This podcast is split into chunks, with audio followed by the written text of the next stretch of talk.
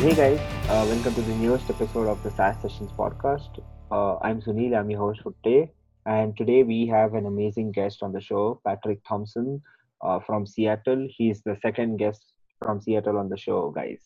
So yeah, uh, so he's a product designer and former former design manager at the fourth biggest SaaS company in the world, which is Atlassian, and he's currently the co-founder of Iteratively. So hey Patrick, welcome on the show, and let's get to know more about you, your journey, and you know, iteratively and what all you do.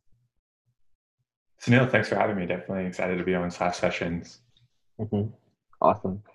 Great. So I, I want to know more about iteratively and you know it ha I I know that it has a lot to do with data, but before that let's talk about you and you know your journey. So you were the design manager at fourth biggest SaaS company in the world. So you know how how was how was that experience? Yeah, it was uh, it was amazing. Atlassian's a great place to work. I've learned a ton while working there. I originally started out on the growth team at Atlassian.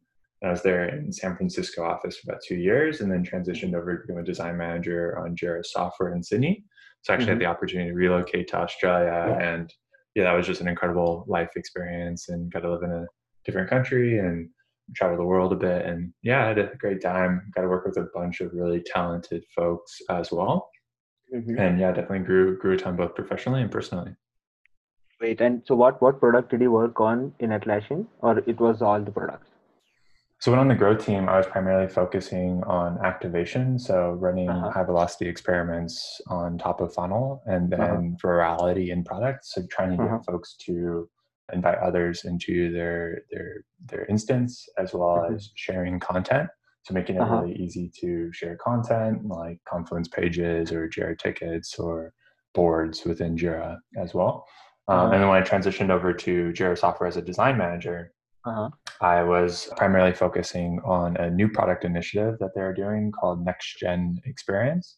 And that was really rethinking entire product experience behind how Jira software was configured and how it was used by end customers as well. So the best way to sort of equate to it is like how do you make Jira software a little bit more Trello-y? Like how is it? How do you simplify the workflow configuration and uh-huh. management of these types of projects? And yeah, that was that was a great experience. And so, how, how did you get turned? I'm really curious. Like you know, you said you started as a growth uh, guy, like you know, the growth team, and then you were a design manager. So, how did that transition happen? Yeah, yeah. So actually, my first job out of college, my background professionally is in design, but my background academically was in business. So my both my undergrad and masters are in business, uh-huh. and uh-huh. I got really into marketing and started out doing a lot of conversion rate optimization and SEO and SEM out of college. Mm-hmm. Uh, and that eventually transitioned me over into more of the user experience aspect behind how uh, user like user psychology and how users use products, and right. got me more into design, and eventually joined Atlassian as a growth designer. And nice. that's pretty much where my passion is: is how to how do you uh, optimize product experiences, and how do you uh, get folks to experience the aha moment. So everything uh-huh. from onboarding to in product engagement and retention campaigns. Right. Um, and a lot of high velocity A/B A/B testing. And as part of that, obviously, data comes in quite often. So when you're doing right. experimentation, and you're doing cohort analysis, all these types of experiences are derived from good high quality data. So I had a lot right. of experience doing analysis and working with some great data analysts and data scientists in other companies. And so that's mm-hmm. what kind of got me into data. Right. So let's let's talk about that uh, in a bit. But before that, I have a great question. So you had a great job, just like you said, right? From what you uh, just said or how you described your life at Atlassian, I think it was very great. And to be working in a fourth biggest SaaS in the world, and obviously great products, and plus a great role, plus a very dynamic role, right? And you do what you like to do. So why did why you know why quit a great job and start your own? My wife asks me this question all the time. yeah there's I, would say like for me like i always wanted to do a startup i uh-huh. was very entrepreneurial in college and tried to get into more doing uh, marketing consulting with small businesses and i was always really interested in, in eventually doing a company unfortunately I, I got into a lot of debt uh, in college from student loan debt you know in the 100s mm-hmm. of thousands of dollars and so that that kind of helped that kind of put a pause on it going and doing that after college and actually really am thankful for that because I was able to work with some really good companies and learn a ton uh, out of college before being able to do that. But obviously, now that I'm a little bit more mature in my career, I was able to pay off all my student loans. I had a bit of a nest egg saved up. So financially, the timing was really well positioned for me to go take the risk. And it was a conversation that my wife and I both had around, hey, now or never kind of. Mm-hmm. Uh, because we want to have a family at some point as well and then yeah, like I mentioned, Atlassian is an amazing company to work for. I feel yeah. like Mike and Scott, the two CEOs, have built an amazing place that is super welcoming and friendly, and folks feel are very well taken care of. And I was growing both professionally uh, as well as personally there. As I mentioned, I got really into yoga and got really into photography, and I was a mm-hmm. really well-rounded person. Um, but like there was always something missing. that, that's I feel like yeah yeah, there was always something missing. Like I had this drive to go start something from scratch. Actually, before I moved to Sydney, they had this initiative called Greenhouse, which was going to be a startup incubator inside of Atlassian. Mm-hmm. And I originally signed up to go do that when I was moving to Sydney, but unfortunately, that project got got uh, put, postponed. So then I ended up transitioning over to Jira Software as a design manager. But I was always really interested in trying to take a product or project from zero to one. Like, how do you right. create the initial experience how do you figure out and validate um, that there's something there and then actually go get customers to use it and get feedback and, and iterate? I was always really focusing on growth and optimization post product market fit. Mm-hmm. i really wanted an experience where i can actually try to work with a team of folks and actually go from zero to one.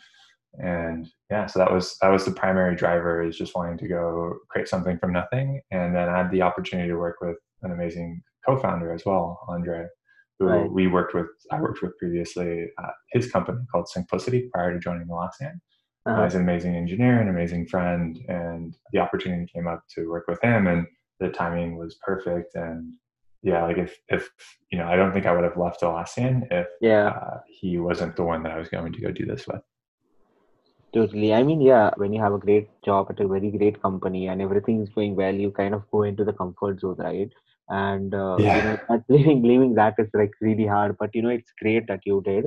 And you know you chase the dream or the kind of goal that you really had right? From from the beginning of your career that you always wanted to run something of your own build from something from zero to one. That's really great. So so yeah let's let's talk about iteratively. Yeah so iteratively is a platform to help teams collaborate on their analytics data. So primarily customer telemetry or product analytics so to, to give you a little bit of background on sort of how we decided to work on this, it actually probably is best to start from the beginning. So when Andre and I decided that we wanted to work together, we didn't really have an idea of what we wanted to work on. We had uh, a group of folks who we wanted to solve problems for, which was mm-hmm. other software teams. Um. We had a few hypotheses from my time at Atlassian, uh, mm-hmm. but pretty much none of those panned out. But we spent the first six months of 2019 doing customer discovery, customer development. Mm-hmm. Uh, so we would just go out to you know different teams and talk to product managers and data analysts and growth folks and marketers and customer success people, really just trying to understand the pain points that they had with getting their job done. And mm-hmm. yeah, for six months we didn't do any development. All we did was have conversations with folks and and try to open up our ears to listen to the problems they had. And the number one problem that we heard was there's three problems in particular that we heard. One mm-hmm. was, and one of them we ended up uh, building the company around. The primary problem that we heard was around customers not trusting their data that they're capturing in order to make business decisions with this data, in order to hook it up to marketing automation, to do any personalization or experimentation with this type of data. Mm-hmm. And when we talk about data here, it's typically customer telemetry data, so time series data. So, mm-hmm. what are customers doing in your product? How are you analyzing that behavior in order to improve your product experience or deliver a better service? And when we really tried to uncover why companies were struggling with this, because they had tools like Amplitude or Mixpanel or right. Segment, there's a lot of tools in the space for data visualization already or trying to make use of this data. There's you know a lot of marketing automation tools for sending messages like Braze or Autopilot mm-hmm. or Vero. Mm-hmm. And there's tools for customer success teams to help prevent churn like Vitally or MadKudu. So there's a lot of tools out there in the, the SaaS space. But what we kept on seeing is that there's a lot of human error involved between mm-hmm. the data consumers, folks who need to make use of this data, and Uh-huh. data producers, folks who are actually responsible for doing the instrumentation, typically engineers, uh, Mhm. who are writing explicit code-based analytics in the product. And there's just a, a lot of human error. You have, you know, your iOS team sending an event called user signed in, and then your Android team sending an event called user logged in. Mhm. And the data consumer is left to either do, you know, join within SQL or try to manage this data together in a form that makes sense for the business. And there's no real good QA process around how companies manage this data today. It's really kind of an afterthought for a lot of Uh-huh. organizations. We hear that term quite a bit. And so when we thought about how we could help, we looked at what a lot of organizations were trying to do internally and you know they were creating spreadsheets or confluence pages or notion pages trying to manage this type of data and Mhm. create sort of documentation but inevitably that documentation would become out of date. It was always uh, a very painful process to have these conversations with these teams who were struggling. And so we thought there has to be a better way. And uh, we ended up building a solution that really helps bring the entire company together on what's important to their business which is data and help them define what are the metrics that they care about, what are the events uh, needed to answer those metrics, what are the properties or attributes on those events that you want to capture, and really Uh-huh. define it in a structured way with a workflow to help make it a very collaborative experience. And then what we do with all of that, with that entire schema that you've built in our application, that entire Mhm. spec, is we actually generate code for your developers and integrate into their software development process to make their Uh-huh. lives 10 times easier to actually add instrumentation and to guarantee that the data that you're actually capturing is correct. Totally. So that's that's like you you had like a lot of research done around the exact problems to have come up with such a niche solution, right? And for such a big problem that people might might be overlooking every day at the job. So this kind of you know makes me curious about why data tracking is important for product managers. Yeah, no, great question. Yeah, it is definitely like that 20, uh, 80 20 rule that comes into place with data. And so I'd say like 80% of most companies' data is probably fine, right? Like it's, it's, it's, it's good. But there's that 20% extra mile and like getting things perfect, which is really where I think a, a tool like it really comes in and helps. And the, the, the way that I best describe this is that data, you know, eight, eight, 10 years ago, teams weren't really running high velocity experimentation unless you were, you know, much bigger company. Teams weren't using data for email personalization or, or, or landing page personalization. You weren't doing personalized advertising based off customer behavior within your product. And now all these things are coming to the forefront. There's a lot of use cases where customer success teams, marketing teams, sales teams even are all using this type of data to better serve their customers. Right. and that's definitely a new you know a wave or a new trend that we're seeing. And and what we imagine is that 10 years from now even it's going to be much much more important than what it is even today.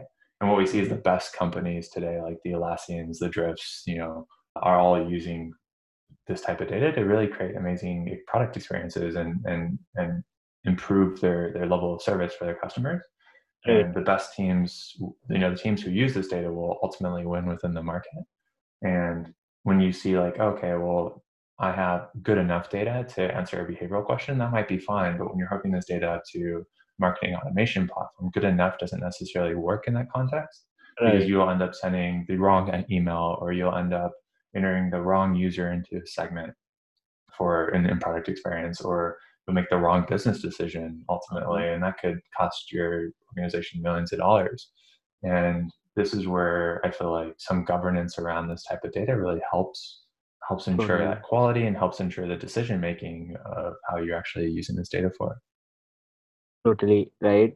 And how do you identify exactly, you know, this bad data, which is like this 15, 20%? So how do you guys do it at iteratively? yeah no good question i'd say there's two types of folks there's folks who who are aware that there's bad data within the organization and there's folks who have their head buried in the sand and don't yet know that they have bad data. Yeah. and the reality of the situation is that every organization to some extent has bad data. And you know, when we think about the type of data that we're really helping companies with, it's around customer telemetry, clickstream data, product analytics. Um, and this data is relatively visible within the organization. We're not necessarily talking about your Salesforce data, your CRM data. When we talk about customer telemetry data, it's very, very easy to think of it as an afterthought for most organizations and it's very very easy to it's kind of a chicken and the egg problem so if companies are getting not getting value from this data, they're not investing potentially in making sure that it's high quality. Companies who are getting value out of this data or who have worked at organizations previously where they got a ton of value out of this type of data uh, mm-hmm. uh, definitely see the value and then they invest in it. And right. when we talk to and when we talk to product managers who are trying to identify whether or not they have a quality problem or don't have a quality problem, the best way that we tell them is like we guarantee you that you do have issues today and our best recommendation for folks to do is go just do a data audit so go right. spend spend a week to go catalog all of the events that you have that are being tracked in your tools catalog how this data is actually being used by your csm team or your sales team try to figure out create sort of create a data map uh, around what you're actually capturing where it's being captured from how it's being used. And that really helps give you some insight into the importance of this data within your organization. Mm-hmm. and what we really typically see is that there's a lot of lip service play to this type of data as well. So a lot of folks are yes we're data driven or we're data informed uh, but then you ask them like hey when was the last time you actually used this type of data? Or how are you using this type of data within your organization? Mm-hmm and it's typically crickets. you'll uh, you'll they'll be like, oh yeah, you know, like I look at an amplitude report like once every couple weeks, and you're like, oh well, is that you know is that enough? Like, how do you you know is that enough for your organization? Do you think you're you know using data to its full effectiveness? And right. In some cases, in some cases, they're like, oh, you know, if you're if you're a small startup, you're making a lot of decisions based off gut and intuition, or if you're a sales driven organization, you're making decisions based off of RFPs and customer advisory boards. But if you're sort of a product led growth organization with, you know, you're trying to cut down acquisition cost and increase product retention, mm-hmm. you live and breathe. Like this is this is this is like gold for your organization. Like this type of data is right. the lifeblood of how you're going to be optimizing your product experience, how you're going to be acquiring new customers, how you're going to be better servicing those customers. And it really just depends on the type of business. And you'd be surprised that even a lot of the blue chip businesses who have SaaS products are trying to become more product led growth. They're trying to totally, reduce yeah. customer acquisition costs. And I, yeah. I think you're probably pretty familiar with this at Whatfix as well, but it's definitely a huge trend that we see within the market. Yeah, totally. So I think that a product-led growth is like you know this keyword is uh, catching up a lot. So I've hosted Wes Bush, who runs Product-led Institute, on the show before. Mm. I've hosted Kieran Flanagan, who's the VP of Marketing at HubSpot. So he talks a lot on product-led growth, and there's a lot of uh, product-led, you know, alliance product-led summit, uh, online events that are happening as well around the same topic. So it's definitely a hot topic for product managers and product marketers so i think from from whatever you said just now so that that kind of defines or it helps kind of identify between a good product manager or you know a good product and a product manager and a great product and a product manager right? So great product and product manager would really worry about how to make that uh, 15 20% of data which is bad how to fix that right? So does this data which is like really bad and solving it and cleaning it so does it really affect a product manager's job or their responsibilities in any way? Yeah, I'd say when we when we think about how the the typical workflow for data today within most organizations is uh, you as a product manager might be working on a few features, you're trying to solve a few customer pain points, and you're working within your your agile squad or your your software team to to really ship software. And typically, uh, a lot of that decision making into what you should be prioritizing, is informed based off your qualitative data, so customer research, customer feedback, your quantitative data, like usage metrics, feature adoption metrics, and you know things like experiments. And when you're shipping new features, a lot of times we hear that data is sort of an afterthought. But in reality, it needs to be sort of embedded into the software development lifecycle. So similar to how developers write test cases for software code, PMs should be thinking about what are the metrics that they should be moving when they're actually shipping a feature, you know, doing a product enhancement how what does success look like for that? So what is the baseline of that metric today? What is the target for when we're actually shipping this like um, 30 days down the line? What should it be? Uh, and if we can get you know product managers and software teams in general to think about you know the outcomes that they're trying to drive versus the output of what they're doing we'll ultimately be building better software as a as a as a you know as an industry the other thing that we we see quite often when we talk when we talk about like how PMs transition from you know very much output to outcome driven, it's it's how do you adopt that within the organization? So typically, the organization is a reflection of the values as a whole, and uh-huh. primarily the values of the leadership team within that organization. So if you're working for a company mm-hmm. where the leadership team doesn't necessarily value data driven decision making, or they don't necessarily understand the nuances of things like product led growth or experimentation or feature discovery and adoption and all these types of things that are very valuable for what we do within within software, then mm-hmm. it's going to be an uphill battle to try to become more data data driven when we see companies where the leadership team really buys into this, they want folks looking at reports, they want folks making data informed decisions. Mm-hmm. Uh, they expect PMs to not necessarily talk about shipping as the definition of done, but what was the impact on the organization for shipping that feature? How did they measure success or the learnings behind behind that? Then I think I feel like those are much healthier conversations and much more empowered PMs because then PMs are usually given a, a metric to actually go move and mm-hmm. they're empowered to go actually do that versus if you're a PM in an organization that doesn't value that, then it's going to be an uphill battle regardless of your own personal inclination to go use data. Totally. And i i know that there's a lot of again it all comes from the leadership right as you said so if leadership team sees value or you know if they have the buy-in only then the pms can really go and start this pro- process of you know identifying bad data and trying to go behind and fix it because the leadership team would always care about the impact right? They would always see the bigger picture. They don't want they don't want to get uh, into the integrities of it generally. So how do you get the stakeholders involved make them see value in all this if they are not seeing value currently? So what are yeah, what, no. what's in it for them like yeah, great question. Yeah, great question. I think uh, that's that's the best way to sort of approach this. When when you think about transitioning or transforming your organization from you know potentially using a little bit of data to now using more data to for a variety of use cases, the best way to do it in my mind is to start small and have proof points. It's the the easiest way is to show wins. So when you talk about the level of investment to transition organization, typically what we see a lot of smaller companies do is they end up hiring a head of data or they mm. hire sort of um, you know a VP of product or a director of product analytics. And these roles, their entire responsibilities around adoption and creating self-service uh, decisions within these organizations or enabling folks to use data. And mm-hmm. you know, it's a really big investment for an organization who may or may not have been sort of high growth, high velocity, where they're growing really quickly um, right. to, to, to see the value. And so the best way that we tell companies to do is, hey, just start small. Start using, start instrumenting your product. Start using this data for it could just be for marketing automation. So typically, there's there's two things that we think of here. One is revenue driving. So how do you use data for to drive more additional revenue?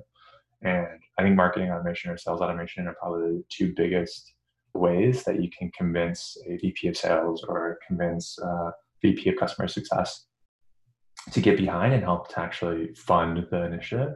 The other mm-hmm. thing is obviously VP of product for business decisions. So how do you know that what you're shipping is actually moving the needle? How do you measure feature engagement, cohort retention, all these different types of metrics that are the lifeblood of SaaS?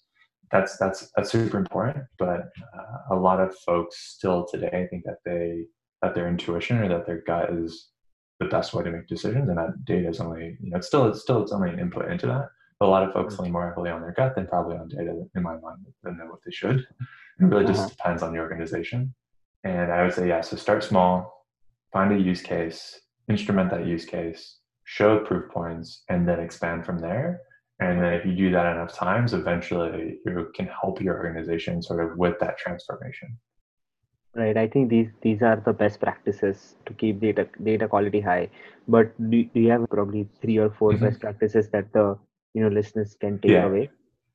Yeah, so I talked about obviously during the data audit earlier. So that's a that's definitely oh. best practice as far as understanding the, the landscape of data coverage mm-hmm. that you have within your product today. The mm-hmm. other starting small and expanding out. The last one that I really recommend is having a full-time owner. So we talked about having most companies hiring a VP of data or a head of data or a head of analytics. That's that's a big investment to make. You don't have to hire that person as if you're a product manager who's really passionate about this take ownership like you know put mm-hmm. your hand up within your organization and say hey i will i will own the tracking plan i will i will make sure that we have best practices in place for quality assurance and you know help teach folks within the organization how to use this data so that we can drive derive more value from it. And i feel like this is a great space in the sense that like it's still a very new space. Like these tools obviously right. were, you know a lot of these tools didn't exist 10 years ago. So for a pm a young pm especially or someone who's really trying to grow their career i feel like taking ownership of these types of projects within an organization is a great way to to sort of grow grow your career. Totally. And again so for for this pm right as an action point after listening to this episode you know what i just want to give them an action points right? So if mm-hmm. if any pms are listening so what questions they could go and you know they could start answering about their you, you know to check their data quality about this data audit which is like the first step so maybe you can share the questions you asked in you know your interview process when you were researching up yeah, so typically our interviews for customer discovery were very open ended. So we actually followed a, a, process. You know, I mean, a lot of folks probably are familiar with Steve Blank, but we have an advisor uh, for our company called Justin Wilcox who created this process called the Focus Framework, which is very open ended interviews. So it's, hey, what is your role within your company? What does success look like for you within your role? What are the problems that you're struggling with in order to achieve that success? Can you give me an example of the last time you tried to solve that problem? How big of a problem is that for you? So it was a very unstructured, or it was a very structured process, but non-biased process as far as the interviews and customer discovery that we went through. And definitely highly recommend that if anybody is going to is thinking about doing a startup, this is the best way to make sure that you're not scratching your own itch, but you're actually solving real problems for real people. And mm-hmm. obviously that you're validating the the problem before you think about the solution. A lot of folks are solution led don't be solution led. But when we think about the, the, the questions that we ask customers now specifically around to really to suss out whether or not they have data quality issues a lot of the companies that come to us already have an understanding that they have a data quality issue. So uh, most of the customers who come from us were are either from existing existing channels that we hang out in so a lot of slack mm-hmm. communities or they're searching for a solution to the problem and then they find us on google Mm-hmm. So that's and obviously referrals. So word of mouth is the best way for us that we've been growing. So we don't typically ask a lot of you know what we consider like sales questions when we're, when we're talking to these companies. They already identified that they're a good fit for our product. Um, right. When when I think of companies who, it's really easy for me to disqualify a company by asking when was the last time you used data. And if right. you ask, or when was the last time you and like when how do you how do you view data like how do you view the impact of data within your organization right. and if mm-hmm. folks you know folks are like hey data is the lifeblood of our organization this is how we operate or if folks are if folks have a growth team that's a really good indicator of our product being a good fit for them because most growth teams obviously care a lot about data quality. It's the only way to really do high velocity experimentation is to trust the data and the results that you're actually capturing. Mm-hmm. Because I mean, this happened to us quite a bit, even at Atlassian, where we'd run an experiment, and then you know, you run it for six weeks, you'd get the results, you'd analyze, you post in post experiment, you'd analyze the results of that experiment, and you find out that you weren't capturing all the information that you need, or there's a data bug, or there was a, a bug in the way that you you did your cohorting, mm-hmm. and mm-hmm. that means that's six weeks of wasted results, and that's six weeks of missed learning opportunity for the organization. And this happened to us a few times. So it was enough that we actually had to invest in mm-hmm. fixing it internally. Mm-hmm. And so when you think of the questions that you know I typically uh, ask companies, it's really I'm looking for indicators that they care about data. Uh, right. We know when you think about building a company, like what we're looking for right now is the early adopters. Not even like, and you know, I'd rather work with a company who understands the value of data, sees the value in the product mm-hmm. initially, and then we'll you know obviously go to early majority, then late majority, and so on and so on as mm-hmm. we expand the product. But right now, we're really looking for early adopters who just mm-hmm. understand the value of data and, and capturing quality data for the organization. Totally. That's a great takeaway for a lot of PMs who are listening uh, to this episode. So I have three rapid fire questions or lightning questions for you. So maybe you can just answer what's what's on top of your mind. Yeah. Mm-hmm. So yeah. Sounds- so what do you know about your work now that you wish you would have known when you first started? Yeah, great question. I mean, Mm-hmm. there's there's obviously we can talk a little bit about iteratively, and we can just talk about startups in general. I feel like with startups in general, I feel one of the things that was super valuable for me, not knowing it going into this full time, was just the ability of having a good support network. So I found founders and other CEOs and folks who have done startups before to be super supportive and just generally great sources of insight and help. Mhm. Where I just didn't realize, you know, that was when you're not a founder and you're not doing a startup, like you don't realize how strong of a community that is. Mhm. And I recommend anybody who's thinking about doing a startup is to try to ingrain themselves within within that community. It could be locally within your geography, or it could just be online. I talked to a lot of other co-founders all over the globe now at this point, and I found that extremely helpful. Uh, just have that support network because you go through a lot of things that most folks just don't ever have to consider going through. And yeah, it's great to it's great to have those resources to lean on. That that's great. Then Uh, mhm. Yeah, go ahead. I was going to say, and the, the other thing about doing a startup is it's it's a it's a ton of work. So figure out how to manage your energy, not your time. So like obviously you can pour a ton of time into something and not get the results that you want. So similar to being data driven, it's like how do you actually figure out when's the best what's the best use of your time? Uh, focus less on the busy work. Figure out ways that you can actually scale your impacts and manage your energy in the sense where it's like, hey, if you're feeling great today, work extra hard. If you're not feeling great, give yourself the permission to take a day off and recover and recoup so that you can come prepared the next day to actually hit the ground hard. Right. That, that's really great. What did your biggest professional failure teach you? uh, biggest professional failure. So early on, so I, as I mentioned, I started out doing conversion optimization, conversion rate optimization at a company called Skinit in San Diego.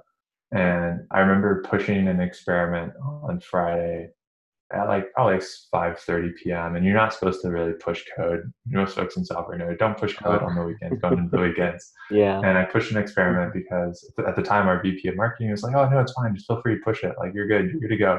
So I pushed it, mm-hmm. and I ended up breaking the cart all weekend. So we lost like 70k in revenue that weekend. Oh damn. And I, I mean that was like in two days, and found out about it on Monday morning when I got back into work because I mean we just didn't have any good processes. And I was very much more of a cowboy coder at the time, and yeah, like it was just around the notion of communication and collaboration. So, I mean, I, I got the green light from my boss. So I was like, hey, let's do it. And I didn't have the foresight to be like, oh, I should probably like let the team know that I'm doing this and should probably communicate to the engineers just to make sure we get like one quality pass through this before I push it live. And yeah, just general lack of uh, foresight into the impact of that led to a pretty big financial and I think I was like 21 at the time so like 70k was quite a lot of money. So even Mhm. even now I mean I've I've we've now run experiments where you know we've we've well you know that I've been a part of that have contributed to millions of dollars in revenue gains which is a lot more than 70k but as as a as a as a young kid I definitely remember that having a pretty big scare and like hey am I going to lose my job for this I didn't lose my job but uh, the ability to, to know to communicate and collaborate with others and be able to uh, make sure everyone's on the same page around what you're doing and why you're doing it and Yeah. and have the foresight to know like hey it doesn't matter if we ship it on friday you know it's probably better to have this tested and ship it on monday and Yeah. not take the risk Yeah, I think that learning came to you at a very high cost. yeah. yeah So, so what's the number one thing that has helped you shorten your skills learning curve? I think I mean for me it's it's I uh I I, I read a lot less than I used to, but I do a lot more than I used to as well. So I tend to jump head on into something. So if I don't know how to do something, I just jump in and try to do it. I used to read a ton, and so I grew a ton from reading. I'm a really quick reader, so I, I tend to find that like I'll I'll read for about five ten minutes. If there's something that I'm trying to do for the first time, I'll read about it for five ten minutes, and I'll just jump in and try to get it done. And Mhm. that ability to not be like, I don't know how to do it. I'm not going to do it. The ability to be like, okay, great. Like, I'm sure I can learn this. Mhm. I feel it's like been my biggest life lesson where it's like even if something is scary or I've not done it before, I'm willing to try to get it done. Mm-hmm. And the reason I feel like that's been the most impactful, at least now that I'm in a startup, is I don't have to worry about asking for permission. I don't have to worry about whether or not I'm going to do it right. It's better to try and fail than to not try at all. Mm-hmm. And yeah. I feel like when you're in a startup, you're doing a thousand things, or there's a thousand things that are trying to grab for your attention. So having the ability to jump in and try to learn something on the fly, even if you make mistakes, is is completely uh, a game changer. At least in my mind, like I wasn't always like that. So, and I think the the notion of doing a startup really dictates and requires that you have those skills. And I feel like the best way to learn those skills is to go do a startup. so go try it. Like you'll you'll you'll have to do a thousand things that you're uncomfortable doing mm-hmm. you've never done before. Yeah, totally. That's that's really great advice, Patrick. So thanks a lot. Those were amazing insights. So thanks a lot, Patrick, for coming. Uh, you know, taking this time for recording this episode. And uh, thanks for having me. Definitely excited and appreciate the conversation.